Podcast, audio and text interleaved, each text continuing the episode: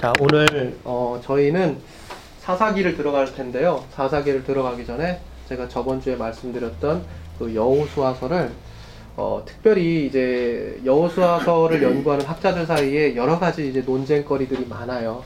그리고 제가 저번 주에 어, 나눠드린 어, 그 교재, 어, 교재를 어, 읽게 되면 시작하시면 반드시 끝까지 읽으셔야 된다 이렇게 말씀을 드렸던 이유가 그 중에 하나가 시험에 둘수 있다 이렇게 얘기를 드렸는데 어, 그 시험에 들 수 있다라는 그 이유의 근거가 바로 이거예요. 제가 지금 여기 칠판에 써놓 있는 이세 가지 설인데요. 이 세 가지 주장이 여호수아서가 이제 뿐만 아니라 이제 사사기까지도 마찬가지. 어떻게 이스라엘 사람들이 가나안을 정복하고 가나안에 정착하게 되었는가라고 하는 이 질문. 이 질문을 해결하는 그 방식 가운데 이 세 가지 설이 있다라는 거예요. 정복설, 평화 이주설, 그리고 세 번째 사회 혁명설이에요.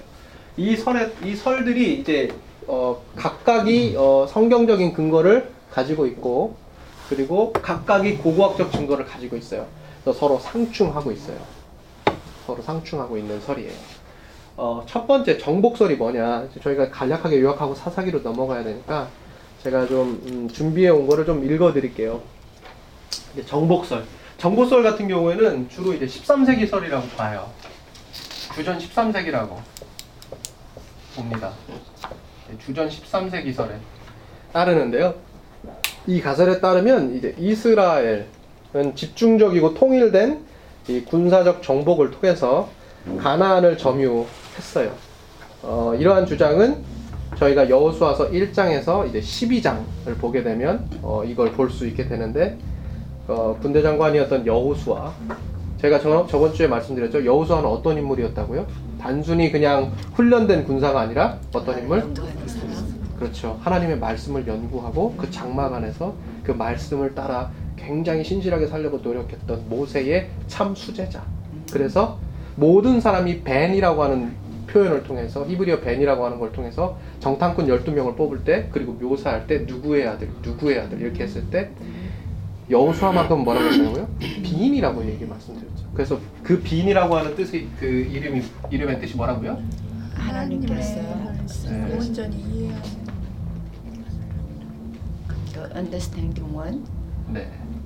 자, understanding one이라고 했죠. 그게 바로 이 여호수아였단 말이에요. 자, 그런데 이 여호수아의 지휘하에서 이스라엘의 열두 부족 연합체가 가나안 땅을 단계적으로 어, 체계적으로 그렇게 정복해 나갔다. 그것이 이제 이 설의 이제 근거예요. 주된 주장이에요. 어, 네, 이제 우리가 이제 이 여호수아서의 특별히 1장에서 12장까지의 이 본문을 그대로 읽으면 이스라엘이 가나안의 도시들을 하나하나 압도적으로 정복하고 그 정복한 땅을 지파들에게 분할하고 정착한 것으로 이렇게 이해할 수가 있습니다. 정복설을 그 뒷받침하는 증거 같은 경우에 뭐냐? 고대 유목 사회에서 일정한 지역을 정복한 후에는 공로에 따라 토지를 분배하고 반드시 도시의 이름을 변경하는 관습이 있는데 이것이 바로 이 히브리 저희 성경에서 이야기하고 있는 부분들이에요. 민수기 21장 3절. 그리고 사사기 1장 23절. 아, 이렇게 있다고 보면 됩니다. 그래서 이 당시 이 고고학적 근거라든지 이 자료들을 통해서 지금 뭐가 확인이 됐냐? 이 성경과 관련해서 바로 가나안을 정복하고 그 땅에 정착하면서 이 여호수아와 이스라엘 지파들 열두 지파들이 체계적으로 이것들을 정복하고 수복하면서 한 것이 뭐냐? 바로 이름을 변경했다라는 거예요. 도시의 이름을 바꿨다라는 거예요. 근데 이것이 바로 그때 당시의 관습과 성경에 나온 기록이 일치하니까 이 당시에 이런 사건이 있었을 것이다 라고 하는 것이 이 정복설의 이 주장, 주된 주장입니다. 또 고고학이 많이 동원이 되는데 이스라엘이 그 땅에 들어갔다고 믿어지는 시기, 다시 말하면 이 주전 13세기경에 가나안 도시들 이 고고학적 증거를 통해서 뭘 발견했냐? 하솔. 하솔이라고 하는 지역 여호수아서 11장 10절에서 13절에 나오는데요. 그리고 무기또 사사기 1장 27절 숫꽃 숲곤 사사기 8장 5절 그리고 베델 여호수아서 8장 17절 베델 여호수아서 8장 17절 그리고 베세메스 사사기 1장 33절 아스돗 여호수아서 11장 22절 라기스 여호수아서 10장 32절 자, 이, 도, 이 도시에 대한 지금 제가 지금 얘기하는 것들은 그 CD를 통해서 혹시 필요하시면 그때 참고하셔서 필기하시면 될 것 같아요. 그래서 이 도시들이 이 가나안 도시들이 광범위하게 파괴되었다라는 것을 고고학적 증거를 통해서 확보를 한 거예요. 어, 그리고 파괴된 몇몇 도시들이 보여주는 새롭고 일정한 점유 방식.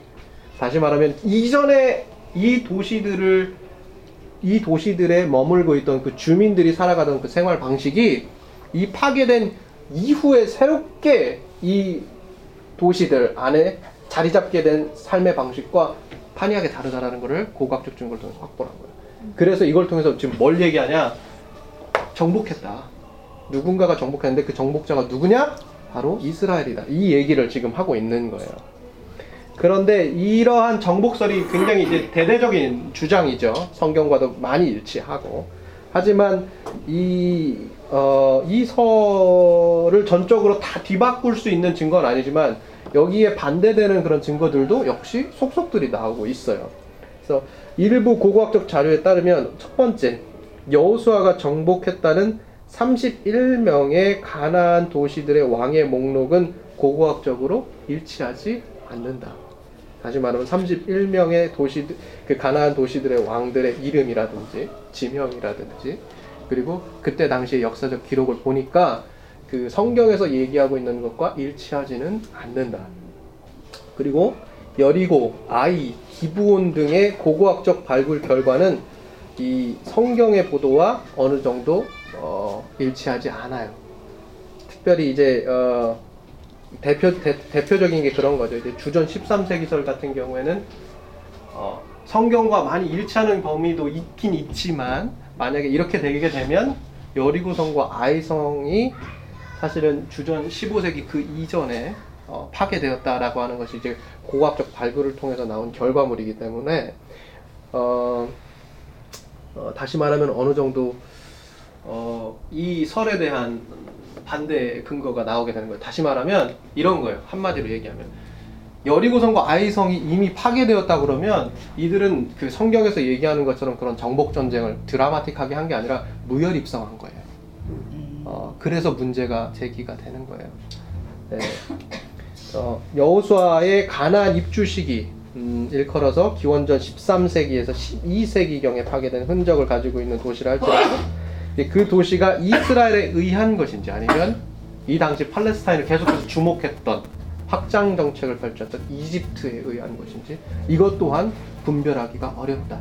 이 두 번째 증거가 여전히 이 정복설에 대한 설득력을 잃게 만드는 두 가지 대표적인 증거들이다. 이렇게 이해하시 이렇게 이해하시면 될 것 같아요. 자, 그래서 이제 정복설에 대한 거는 그 정도로 간략하게 마치고요. 어, 두 번째 평화 이주설이 있어요. 이제 평화 이주설 같은 경우에는 이제 정복설이 가지고 있는 어느 정도 어, 약점들을 좀 비판하면서 어, 등장하게 된 추가적인 어, 그런 주장이에요. 이 주장은 뭐냐? 이스라엘이 가나안 땅을 차지한 방식이 평화적으로 유입되었고 조약을 체결하면서 느린 속도로 이스라엘 사람들이 인구가 증가하면서 그에 따라서 이 가나안에 정착하게 되었다라고 하는 그런 설, 그런 주장이 바로 이 평화 이주설이에요. 이 가설은 뭐냐? 중요한 건 이제 성경의 전승과 성경이 말하고 있는 주장과는 어느 정도 모순을 가지고 있다라는 게 가장 어떻게 보면 어, 지지받기 어려운 어, 가장 큰 어떤 그런 증거가 될 수, 그런 어떤 요인이 될 수 있고요. 이제 이 평화 이주설을 주장하는 사람들은 이런 걸 얘기하는 거예요. 이제 히브리인들의 평화적인 가나안 유입 첫 번째. 그리고 두 번째는 현지 가나원 원주민들과 상대적으로 평탄하게 융합되었다라고 하는 그런 자료들이 발견된 거고 세 번째 다윗 시대에 와서야 겨우 성취된 이스라엘의 가나안을 상대로 한 정치적이고 군사적인 승리. 이런 것들이 이제 길고 복잡한 과정들이 역사적으로 실제로 존재하니까 사실은 정복설이라고 하는 그런 레디컬한 승리보다는 이런 자연적이고 어, 어떻게 보면 긴 어떤 여정과 시간이 걸렸던 어, 그런 어떤 이주설, 평화 이주설 이것이 보다 어, 역사적으로는 그럴 듯하다라고 하는 것이 이들의 주장이에요. 이제 그런 어, 이런 이론들을 이제 이 평화 이주설이라고 하는 이론을 뒷받침해주는 이제 성서 기록들을 보게 되면 어, 우리가 창세기 38장에 보기만 해도 이래요. 이제 이스라엘의 족장들이 대체로 원주민들과 이제 화목하게 지냈다라는 사실이 우리가 상- 창세기 38장에서 보게 되고 특별히 이제 유다의 경우에는 공공연히 어, 가나안 사람들과 결혼하기도 했죠. 유다 같은 경우에는. 그리고 결정적으로 이제 문하세 지파가 요르단 동편의 땅에 영토를 확보하고 평화로운 방식으로 가나안 도시의 전 주민들과 이제 연합하게 되면서 어, 이스라엘의 씨족이 이게 됐다라고 하는 사실이 어디에 나오냐? 여호수아서 22장 17절에서 24절, 그리고 민수기 32장, 어, 민수기 17장 2절에서 3절. 어, 이 정도 이제 성서적 근거들이 또 다시 어, 추가적으로 발견이 되면서 평화 이주설에 어, 뒷받침하는 근거 자료가 어, 되게 된 거예요. 그래서 결국에는 어, 이 가설의 가장 큰 특징이라고 할 수 있는 건 뭐냐? 첫 번째, 어, 히브리인들이 이 이스라엘 사람들이 통합되지 않은 채 각각 다른 시기에 각기 다른 방향에서 가나안 땅으로 진입해서 평화적으로 오랜 시간에 걸쳐 이주하고 정착했다라고 하는 것. 이것이 이 주장이 가지고 있는 가장 큰 특징이고요. 그렇기 때문에 이 주장이 어떻게 하느냐? 이스라엘 사람들이 이 유일해적이고 이 거대하고 이 스팍타클한 이 드라마틱한 이 출애굽 사건에 대해서 어느 정도 회의적인 입장을 가지고 있는 거예요. 다시 말하면 이렇게 볼 수 있는 거예요. 열 가지의 기가 막힌 그 재앙을 통해서 드라마틱하게 출애굽한 사건이 사실은 그 어, 연속적으로 그냥 음, 어떤 일정한 시기 안에서 일어난 사건이 아니라 오랜 시간에 걸쳐서 일어났던 하나의 일들 각 지파 단위대로 그 각 지파 단위대로 어 이집트에서 이집트로부터 나와서 가나안으로 유입되었던 여러 가지 역사적 사건을 한 대로 모은 그래서 그걸 문학적으로 표현한 이것이 이제 이 평화 이주설이 가지고 있는 사람들의 주장이라는 거예요. 그러니까 다시 말하면 성경과는 굉장히 뭐 거리가 멀게 되는 거죠. 그래서 그게 이제 평화 이주설이고요. 그세 번째 마지막으로 저희가 점검을 하면 그 사회 혁명설이 있어요. 이건 뭐냐면 이제 도시 국가의 이 군주들과 지배층에 대해서 반란을 일으키고 어, 독자적인 사회적, 정치적, 종교적 질서를 확립한 토착 가나안 민중의 일부가 바로 이스라엘이다. 뭐라고요? 이스라엘은 이집트에서 나와 출애굽한 여러 하류계층 플러스 뭐요? 가나안에 있는 도착민 토착민 둘이 합쳐진 게 이스라엘이다. 라고 하는 거예요 어, 그래서 이 주장은 이제 이스라엘의 가나안 정복이 이 귀족적인 관료들로 구성되어 있던 당시 가나안 도시 국가 그들로부터 이제 억눌리고 소외된 가나안 사람들 사이에서 오랫동안 계획되어 온 사회적 혁명의 과정 사회적 혁명의 과정을 통해서 이룩된 것이다 라는 것을 주장해요. 그래서 히브리 성경에서 이야기하고 있는 우리가 계속해서 여호수아서나 이제 사사기에서 얘기하고 있는 이 무력 투쟁은 단순히 밖에서 들어와 가지고 투쟁한 것이 아니라 이 둘이 연합하면서 사회적으로 억압된 구조 속에서 이들이 신음하고 고통하면서 투쟁한 저항한 그 결과물을 일컫는다라고 하는 것이 이 사회 혁명서의 주된 주장이에요. 도시국가의 억압과 관료들의 이 고질적인 부패가 그 당시에도 있었던 것 같아요. 그래서 이러한 부패들이 가난 원주민들의 농산물을 수탈하고 현물세, 강제부역, 징용 등으로 계속해서 이어진 거예요. 이런 것들이 가령 어, 이 하류계 층민을 하나의 노예와 같이 만든 거예요. 그런데 이스라엘이 이스라엘이 어떤 사람들이었어요? 이집트에서 노예와 강제징용됐던 사람들이죠. 이 둘이 연합한 거예요.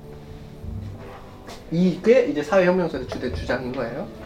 그래서 이제 결국에는 이 그런 여러 가지 사회적인 부담, 정치적 부담, 경제적 부담에 항거하는 이 가나안 민중들과 어, 이집트에서 새롭게 유입된 하류계 주민들, 어, 이- 이제 여러 그 외에 여러 다른 부족들과 협력하면서 동맹을 맺기에 이르게 된 거예요.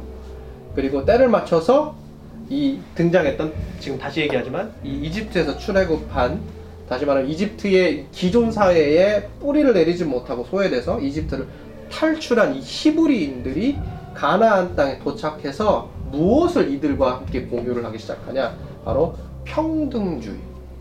평등주의를 지지하는 여호와 하나님의 종교. 이 이스라엘이 가지고 있는 이 종교, 이 종교의 이데올로기를 이들에게 심어주는 거예요. 모든 사람이 하나님의 형상으로 창조되었고 하나님 안에서 우리 모두가 다 평등하다라고 하는 그 하나의 어, 사상이 그 신앙이 그 체계가 이 가나안 토착민들 억압받고 있었던 이 노예 시민들에게 어떻게 보면 심겨진 거죠. 그리고 이들 역시도 하나님의 도움을 통해서 이집트로부터 출애굽해서 해방을 경험했단 말이에요. 그러니까 이러한 history들이 이들에게 그대로 전해지면서 이들이 연합하고 무력 투쟁을 한 거예요. 그러면서 이 가나안의 여러 이제 도시 국가들을 정복해 가고 거기에 정착하게 되었다라고 하는 것이 이 사회혁명들의 주된 주장입니다. 역시 성서적 근거가 있죠. 어, 아모리와 시온 백성들은 어, 이 이제 민수기 21장 27절에서 30절 에 등장하고 있는데요. 이 사람들도 사실은 어, 이스라엘 사람들에게 어느 정도 동조했던 족속이고요. 어, 우리가 또 뭐 기생 나합과 어, 일가 친척들 볼 수 있죠. 그들도 역시 굉장히 동조했던 인물들이죠. 뿐만 아니라 이제 베델의 정보원들과 그 가족들, 이 사사기 1장 22절에 26절에 나오는 사람들인데 이들도 역시. 굉장히 동조했던 인물들이죠.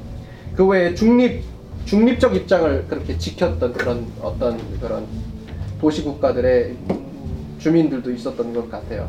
보게 되면 이제 창세기 48장 22절이나 여호수아서 22장, 사사기 9장에 나와 있는 어, 문하세의 세겜과 여러 다른 도시들의 주민들, 그리고 여호수아서 11장에 나와 있는 상부 갈릴리의 일부 도시들, 그리고 여호수아서 10장 1절에서 5절, 그리고 15장에 나와 있는 예루살렘에 거류했던 일부 주민들이 이 이스라엘이라든지 이런 사람들에게 거부 반응을 보이지 않고 일부 중립적 입장을 도모했던 사람들.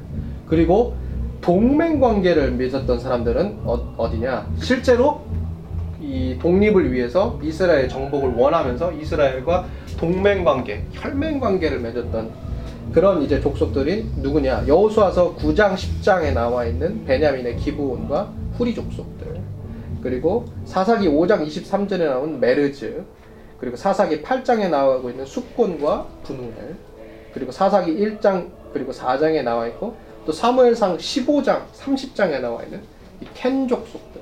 이 사람들은 다 하나같이 이스라엘의 독립과 발맞춰서 가나안에서 억눌렸던 민족들인데 이들이 어떻게 보면 그 가나안의 그 어떤 사회적인 부담을 벗어 던지고자 이스라엘과 굉장히 가까운 동맹의 혈맹의 관계를 가지고 있었다라는 근거를 주는 여러 성서적 자료들 가운데 하나들이다 어, 이렇게 보시면 되겠습니다. 그래서 이런 주장들이 다 이제 이제 다시 말하면 이 시기들이 다 다른 거예요. 다르고 그러다 보니까 더더욱이나 여러 가지 이제 고고학적 근거들과 어, 합쳐서 이제 성서를 읽- 어, 그럼 우리가 어떻게 읽어야 할 거냐? 여호수아를 그럼 어떻게 봐야 되냐?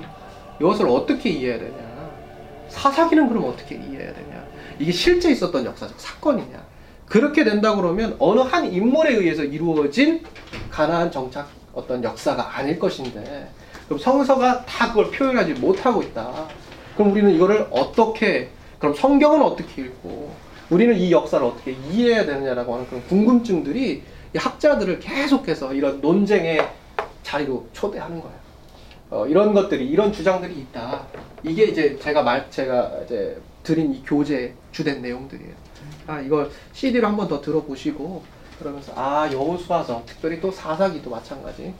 아 이 역사 속에서 이스라엘이 가나안에 들어와서 정착하고 그곳에 이 종교적으로 그리고 정치적으로 자유와 독립을 꺾고 그리고 전통성을 확보하는 이 과정들이 이 역사들이 우리가 생각하는 것처럼 그렇게 그렇게 일시적으로 탁탁탁 이루어진 게 아니구나라는 거 기본적으로 우리는 그런 것들을 조금 봐야 되는 거예요.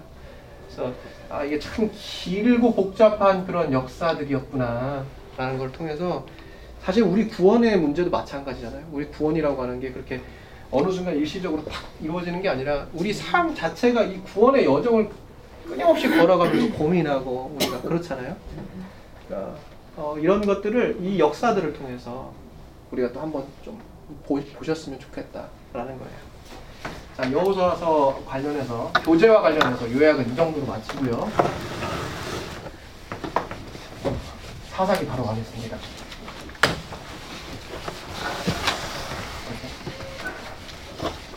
사사기를 보시면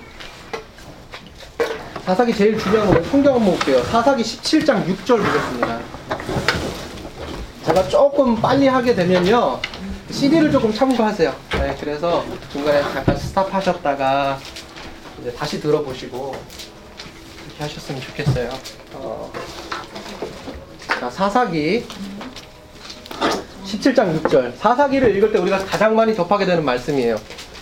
자, 한번 큰 목소리로 읽어 보시겠어요? 그때 이스라엘 왕이 없으므로 사마라 자기 대로 행하였더라. 여러분 이거 어떻게 이해하셨어요?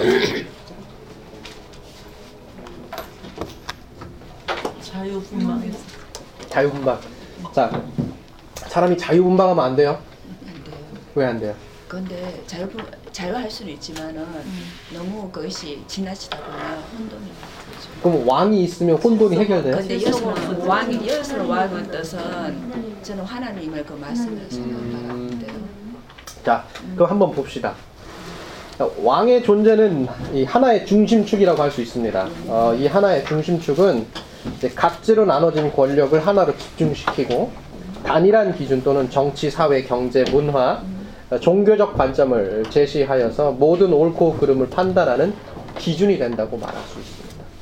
한편으로 보면 민주주의라고 하는 통념과 어느 정도 거리가 멀고 하나의 독재라고 말할 수도 있는 왕의 존재 유무가 사사기에서 과연 중요한가? 진짜 중요한가? 우리는 물어봐야 돼요. 자기 소견대로 행하는 것이 꼭 나쁜 것인가? 우리가 이것도 한번 물어볼 필요가 있어요. 우리는 자유를 굉장히 중요시합니다. 자유 의지가 정말로 중요해요. 민족인 삶과 결정과 그리고 그에 따라 행동할 수 있는 기회를 보장하는 사회. 그 민주사회가 중요하다고 우리는 말하고 있어요.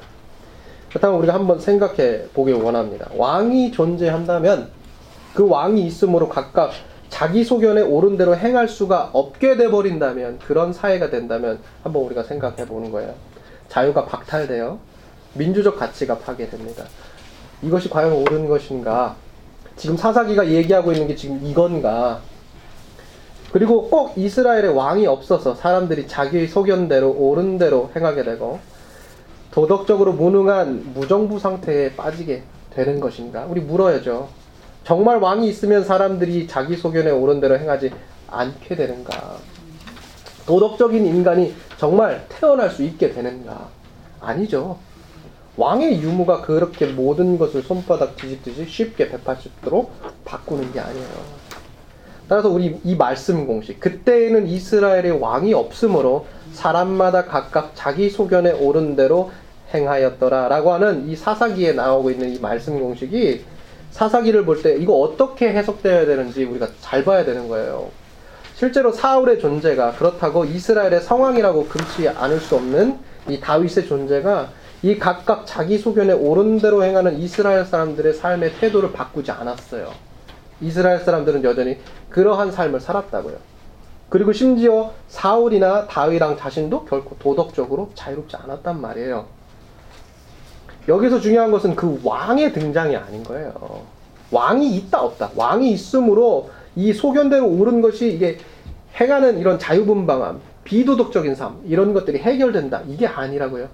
그렇기 때문에 어느 주석가들의 말처럼 친왕주적인 견해를 대표하고 있는 지파의 장로가 반왕조적인 견해를 대표하는 지파의 장로와 강, 갈등을 빚으면서 하루속히 이스라엘에는 왕정이 필요하다라고 하는 그 주장을 역설하기 위해 그 새로운 통치 체제가 필요하다는 것을 주장하기 위해서 사사기에 이러한 말씀 공식을 끼워 넣었다. 이런 주장은 역 이건 이거는 아니다. 우리가 이런 것들은 좀 생각을 해봐야 되고요.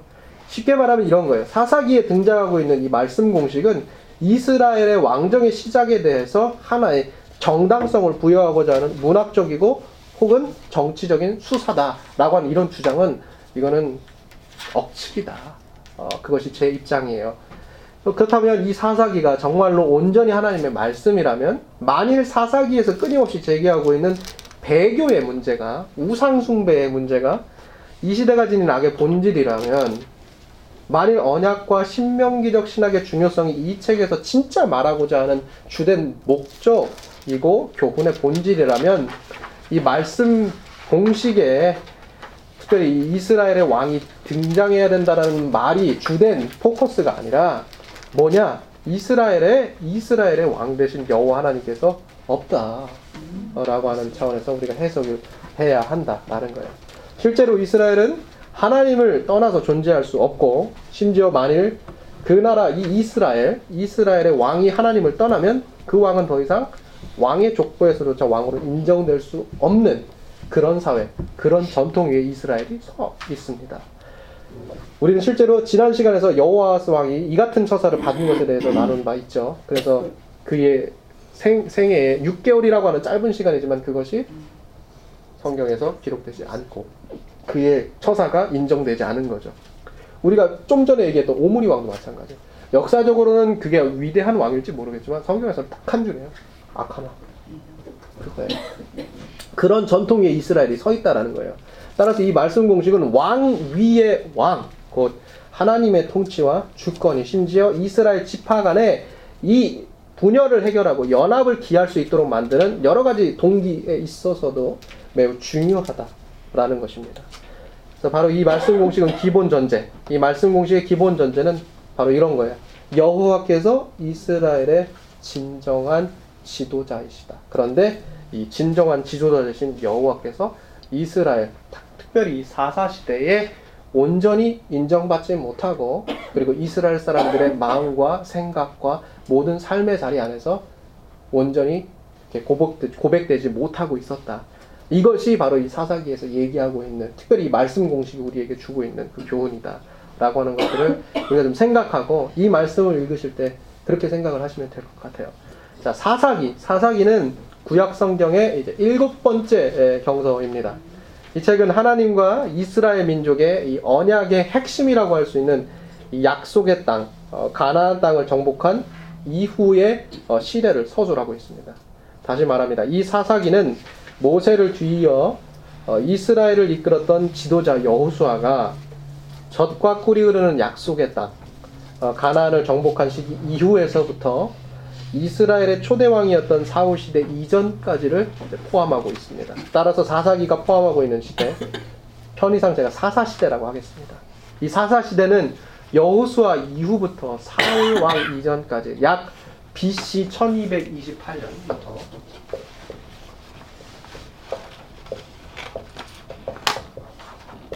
BC 931년 어, 까지라고 봅니다. 물론 편지의 시기라든지 어, 출애굽의 시기라든지 여러 가지 변인들에 의해서 어, 사사기를 해석하는 연대기적 기준이 달라집니다. 따라서 이 뒤가 될 수도 있고 이 더 앞까지 이렇게 갈 수도 있는 거예요. 그래서 일반적으로는 아, 요 시기를 이제 사사 시대라고 일컫는다. 우리가 좀 그렇게 생각을 하시면 되겠어요. 이 당시가 왜 또 혼잡하냐? 저희가 말씀드렸잖아요. 요 시기 때가 어떤 시기였어요? 그 팔레스타인 지역에 해양 민족들이 들어온 시기라고 했죠. 그래서 거기가 굉장히 복잡했단 말이에요. 그리고 블레셋의 출현 이런 것들이 다 그 사사기가 가지고 있는 어떤 여러 가지 사회적인 배경, 그 혼란의 배경과 굉장히 맞닿아 있어요. 그래서 이 시대를 사사 시대다 이렇게 보시면 될 것 같아요.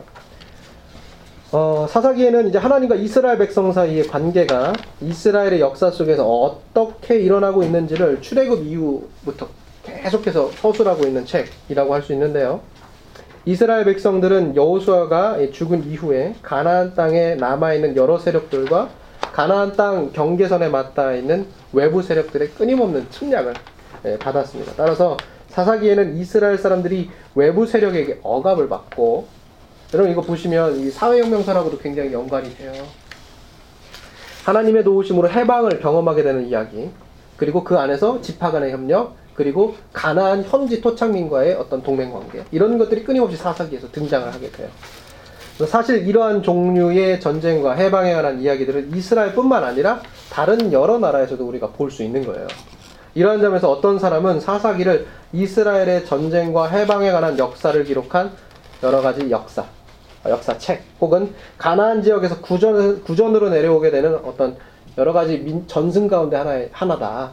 이렇게, 이렇게 사사기의 어떤 평가, 평을 좀 이렇게 악평을 하거나 이렇게 과소평가하기도 합니다. 하지만 사사기 안에서 이스라엘 백성들이 경험한 이 억압과 해방은 단순히 이스라엘의 역사가 아니라 하나님께서 이스라엘을 도우시고 그들을 억압에서 해방시키신 역사, 곧 하나님의 역사다라는 사실을 우리가 잊어서는 안 돼요. 따라서 사사기는 이스라엘의 역사를 사실 그대로 서술하기보다는 구약의 성서 가운데 이 신명기가 담고 있는 신학적인 틀. 하나님께 순종하면 너희가 축복을 받고 하나님께 거부하고 불순종하면 어떻게 해요? 외부 침략과 이 칼을 들어서 하나님께서 처단하시고 처벌하시는 거예요.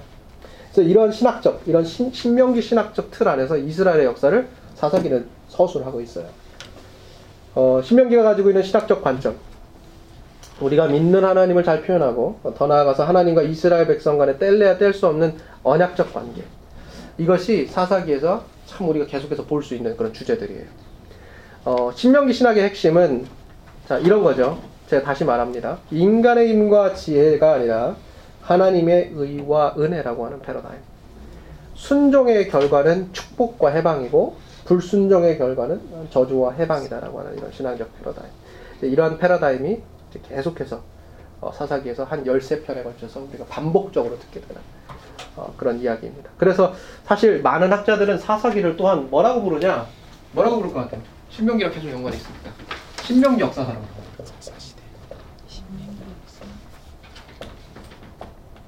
사사기를 이렇게 별칭으로 부르는 거예요. 어, 자, 하나님과 이스라엘의 관계. 이걸 신명기적 관점으로 풀이하고 있기 때문에 그런 거예요.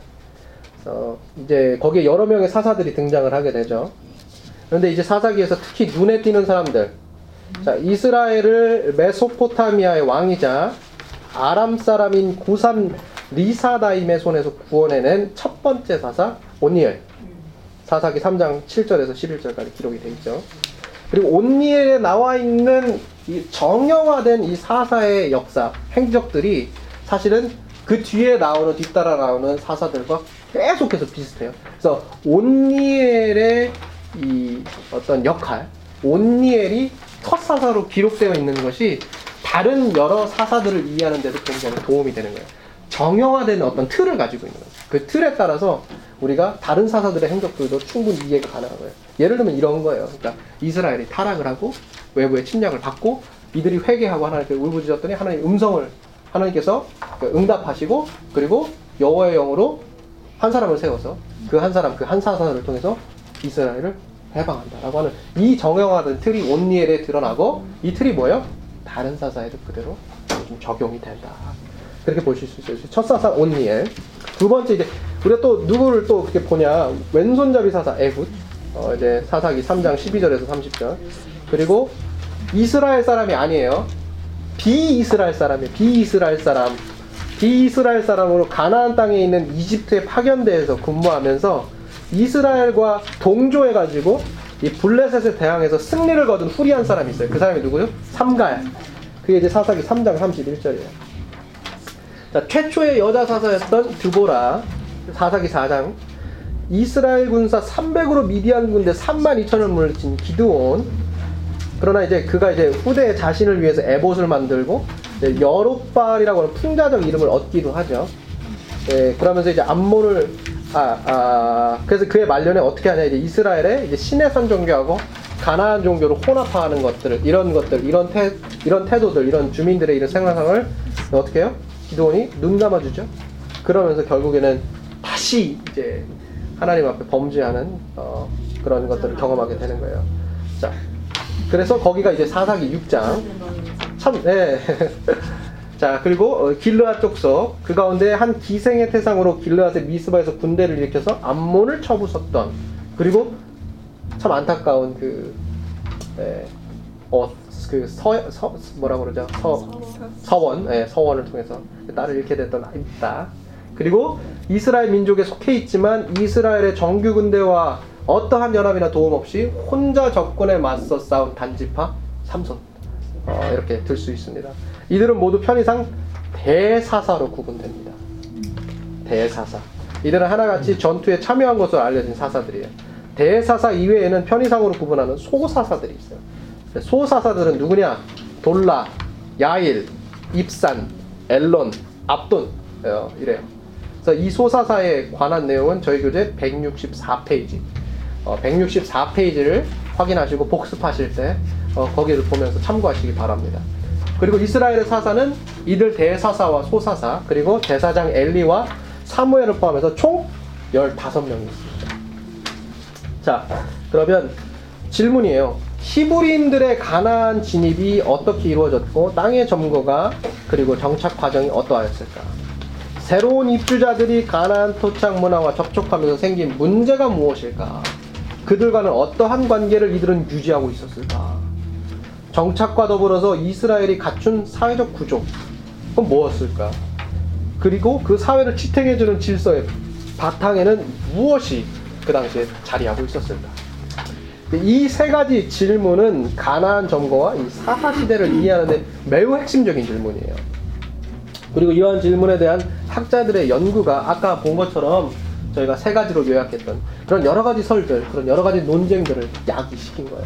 그래서 대다수의 학자들은 이제 아까 말했던 그 기원전 1228년에서 BC 931년경을 사사시대라고 보는데 사사시대의 이스라엘은 우리가 여호수아에서에서 어, 보아온 것처럼 가나안을 완전히 점거하지 못했어요. 이미 그리고 민수기에서 예견된 것처럼 이 시대에는 각 지파들이 어느 정도 분열의 기미를 보였단 말이에요. 이 같은 분열은 사사기 4장 1절 이하에서 더욱 분명하게 드러나는데요. 이곳 사사기 4장 1절에서 5절, 5절, 5장에 보게 되면 이스라엘의 사사 드보라가 침략당한 이스라엘 지역 전투에 참여하진 세 지파에 대해서 책망하는 장면이 나와요. 그러니까 이들이 동조하지 않아요. 지파 간에 분열이 있었어요. 불통이 있었다고요. 그들이 누구냐? 르우벤, 단, 아셀 지파였어요. 이 지파, 이 세 지파를 드보라가 책망합니다. 너희 뭐 하냐? 그들은 하술에서 통치한 가나안 왕 야빈과 이스라엘의 전투에 참여하지 않았고 이러한 분열 징조가 이러한 현상이 이후로도 사사기 내에서 지속되다가 한번 빵 터지게 돼요. 사사기 9장에 나오죠. 아비말렉 때에 이스라엘이 뭘 겪냐? 내전을 겪어요. 사사 시대는 한마디로 중앙 집권형 사회 구조가 형성되지 않은 하나의 춘추 전국 시대라고 말할 수 있어요. 이 기간 동안에 중앙 정부나 단일 국가 체제를 가지고 있지 않았고 이스라엘은 그 흔한 상비군조차 가지고 있지 않았어요. 이, 시, 이 사사 시대는 또한 우리가 이런 특징을 가지고 있죠. 하나의 이야기 구조가 순환적으로 여러 지파에 걸쳐서 혹은 경우에 따라서 연대기적 순서에 따라서 서술된 건데요. 이 하나의 이야기 구조는 이래요. 이스라엘 백성의 타락, 하나님의 징벌로서 이방 국가의 침략, 이스라엘의 회개, 하나님의 영에 의해 능력을 입은 사사들의 군사들 사사들의 군사적인 공적과 통치를 통한 일시적인 이스라엘의 회복. 이 순환 이야기, 순환적인 이 하나의 이야기 구조가 계속 반복된다. 이거예요. 이게 이제 사사기 특징인데 이 순환 구조가 약 355년간 지속이 됩니다. 어, 앞서 지파 간의 갈등이 이스라엘 내에 존재하고 있었다는 사실과 함께 이 355년간 지속된 이 이야기 구조, 이 순환 구조가 우리에게 뭐 한 가지 교훈을 주는 거예요. 다름이 아니라 아무리 약속의 땅에 이스라엘이 또는 우리가 발을 들여 놓았다고 할지라도 여전히 혼돈과 분열과 불통 그리고 타락이 실로 오랫동안 존재할 수 있다라고 하는 사실 우리가 기억해야 돼요. 자, 이것만 하고 제가 마칠 거예요. 자, 이 타락은 사사기 내에서 지속적으로 반복되는 주제라는 사실 우리가 이미 알고 있지만 그 가운데 가장 빈번하게 언급되는 소위 타락 사건은 사사기 17장 이하에서 18장까지 기록되고 있는 미가의 우상숭배 사건. 다윗의 친구 요나단의 후손이었던 한 레위인을 돈으로 매수하는 사건. 단지파가 라이스를 정복하고 그곳에 자신의 성을 쌓았고 그 성읍에 당시 실로에 머물고 있었던 하나님의 성전을 대- 그 정막을 대적할 만한 산당을 베델에 짓게 되죠. 예. 그래서 이 베델 산당이라는 게 굉장히 주- 중요해요. 이게 만약에 이제 이스라엘로 가게 되시면 거기에서도 이제 베델 산당 아마 보시게 될 거예요. 거기 보면 제사하고 동일하게 해요. 이제 그 이제 그 산당이 산당을 세워다가 이제 제멋대로 이 요나단의 후손인 레이인을 삼아가지고 제사장을 삼는 거예요. 그러니까 소위 말해서 이제 불, 분, 분리가 되고 분열이 되고 이제 개파가 되고 아, 이렇게 된단 말이에요. 그래서 이 사건이 이제 사사기 17장 이하에서 18장까지 기록이 되어 있는데 이 사건을 보니까 이렇게 돼요. 이 사건, 이 사사기 18장 30절에 따르면 이렇게 기록되어 있네요. 아수르에 의해 북이스라엘이 마- 멸망하고 포로가 될 때까지 이것이 지속되었다. 이렇게, 이렇게 암시하고 있거든요. 근데 이 사실 때문에 한 신학자가 사사기의 최종본이 자 이때까지가 사사시대인데 사사기의 최종본이 주전 8세기 때, 8세기 마력 때 완성되었다. 이렇게 주장하기도 해요. 왜냐하면 이이이 한 문구 때문에. 그러니까 여러 편집도 되고 뭐 이렇게 된 거예요. 그래서 이제 사사기의 최종본은 우리가 그때 받았다 이렇게 주장을 하기도 하죠. 따라서 중요한 거 여기서 이 중요한 거 이거 하나만 짚고 넘어가죠. 자 단순히 이 땅에서 저 약속의 땅으로 옮겨가고 정복하는 것이 정말 중요한 이스라엘의 역사가 아니에요. 우리가 저 약속의 땅을 정복하고 그 땅에 정착하면서 여전히 하나님 앞에 나 자신의 신앙을 순수하게 지키고 있느냐, 이스라엘은 과연 그렇게 하고 있었느냐라고 하는 것을 묻는 것이 굉장히 중요한 거예요. 그리고 더 나아가 나를 지탱해주는 이 우리라고 하는 공동체를 넘어서 그 우리와는 무관해 보이기만 하는 그 그들이라고 하는 공동체를 우리가 얼마나 포용하고 용서하고 끌어안아 줄 수 있느냐라고 하는 것이 굉장히 중요해요. 그래서 사사기를 통해서 이 같은 메시지를 여러분들 우리가 함께 읽어내야 돼요. 단순히 약속의 땅에 들어가고 정복하는 것이 능사가 아니에요. 생존이 문제입니다. 어떻게 살고 어떻게 살아남고 또 어떻게 살아가라고 교육할 것이냐라고 하는 것이 굉장히 큰 문제예요. 그렇기 때문에 우리가 이 문제에 더불어서 신명기 6장을 그렇게 유대인들이 굉장히 중요하게 쉐마 이스라엘 다 이거에 대한 이야기란 말이에요. 그래서 어쩌면 사사 시대는 반드시 존재했어야 했을 수도 있어요. 다시 말하면 아직 남아 있는 이 가나안 땅에 남아 있는 이 열국의 문제 그리고 마지막까지 풀리지 않은 이 과제, 이 숙제라고 할 수 있는 이 미완의 시간, 이 사사 시대, 그 미결된 공간, 이 가나안 이거는 그들 이스라엘에게나 우리에게나 반드시 필요한 시공간인지 모르겠어요. 왜냐하면 그들이나 우리 모두는 단순히 정복하고 거기에 참여하고 거기에서 안위를 누리는 것이 중요한 게 아니라 언제나 하나님 앞에서 끊임없이 나 자신을 돌아보는 게 중요하기 때문에 그래요. 나 자신을 돌아보고 나 자신을 반성해야 할 필요가 있는 우리는 죄인들이라는 거예요. 그렇기 때문에 이런 시공간에서 나를 돌아볼 수 있는 그런 시간, 하나님이 그 공간을 창조하셨다. 우리는 이렇게 볼 수도 있을 수 있어요. 진실로 우리가 이 사사기를 통해서 우리가 봐야 되는 게 뭐냐? 언제나 하나님 앞에 온전히 서 있기 위해서 주님이 다시 오실 그날까지 나는 경주해야만 하는 존재.